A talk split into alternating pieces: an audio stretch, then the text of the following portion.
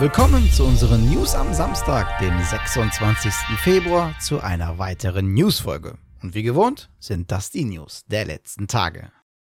Hier über Videospiele zu berichten, ist gerade nicht leicht, wenn man bedenkt, was aktuell am anderen Ende von Europa passiert. Allein nur auf die Videospielbranche bezogen gibt es in der Ukraine über 400 Studios und mehr als 30.000 Personen, die Spiele entwickeln oder im Umfeld der Spieleindustrie tätig sind. Zum Beispiel GSC Game World, die an Stalker 2 Heart of Chernobyl arbeiten, Sherlock Holmes Entwickler Frogwares, Metro Entwickler 4A Games und viele weitere.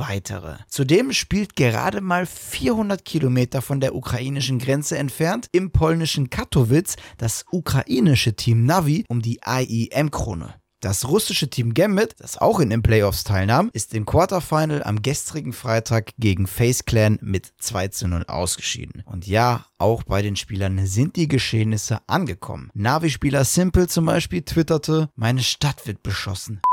Aus Solidarität zum ukrainischen Volk änderten zudem viele E-Sports-Orgas, wie beispielsweise Big, Astralis und viele weitere, ihre Social-Media-Logos in den ukrainischen Farben. Wir als Redaktion wünschen allen Unbeteiligten in dieser Situation viel Kraft, Glück und Sicherheit auf ein schnelles Ende. Trotz dieser Situation, die Welt steht nicht still, auch nicht in der Videospielbranche, deshalb haben wir auch diesmal ein paar News für euch. Vampire und Life is Strange Entwickler Don't Not Entertainment beendet das Geschäftsjahr 2021 mit vorläufigen Einnahmen in Höhe von 5,7 Millionen Euro. Dies bedeutet eine Steigerung von 52 Prozent im Vergleich zum Vorjahr. Neben dem großen Finanzergebnis kündigte Don't Not acht Spiele an, die sich aktuell in Arbeit befinden und bis 2025 erscheinen sollen. Zudem wolle man seine Kapazitäten im Bereich RPG verstärken. THQ Nordic ist wieder mal auf Einkaufstour. Diesmal im Warenkorb Metric Minds aus Frankfurt. Das 2001 gegründete Studio ist vor allem für das Erstellen von Cutscenes, Trailern, Motion Capturing oder Keyframe und Facial Animation bekannt. Ihr Mitwirken kann man bei Spielen wie Dying Light Clip, Borderlands 2, The Search, der Horizon und vielen weiteren sehen. Metric Minds soll als eigenständige Unit, jedoch als hundertprozentige Tochter von THQ Nordic bestehen bleiben. Zudem wird das Kernteam komplett übernommen, da Metric Minds auch in Zukunft als Animationsspezialist für die Games- und Filmindustrie arbeiten soll.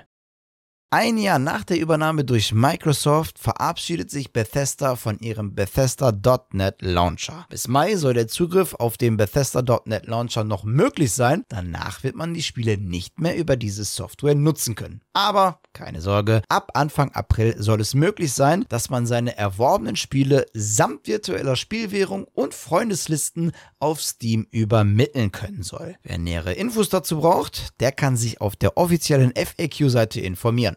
Link, wie gewohnt, in der Videobeschreibung auf YouTube.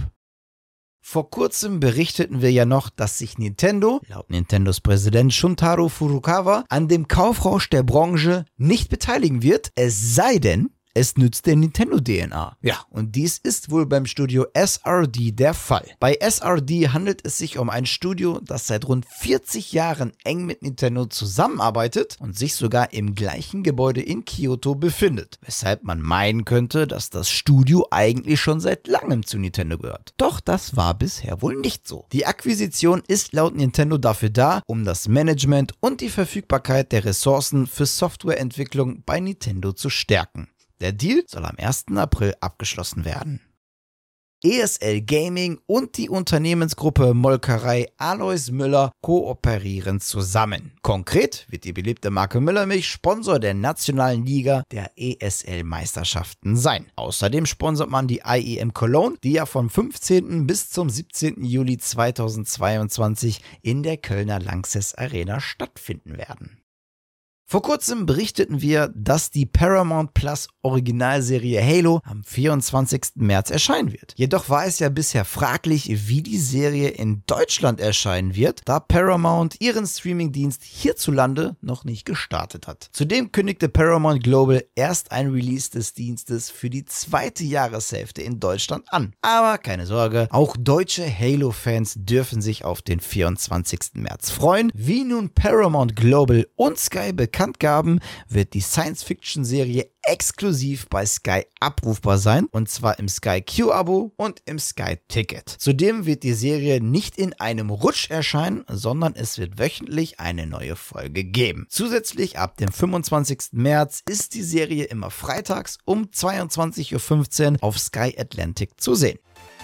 So, das waren sie, die News der vergangenen Tage. An dieser Stelle verabschiede ich mich wieder von euch. Danke fürs Zusehen. Wenn euch die Folge gefallen hat, dann würden wir uns natürlich freuen, wenn ihr dem Ganzen eine positive Bewertung da lässt und natürlich auch gerne fleißig auf YouTube in den Kommentaren was posten. Ja, und damit ihr keines unserer Newsfolgen verpasst, lasst doch einfach ein Abo bzw. ein Follow da. Und natürlich bei YouTube am besten auch nicht vergessen, das Glöckchen zu aktivieren. Die nächste Newsfolge gibt es natürlich wieder am kommenden Mittwoch. Bis dahin bleibt gesund und guten Loot euch.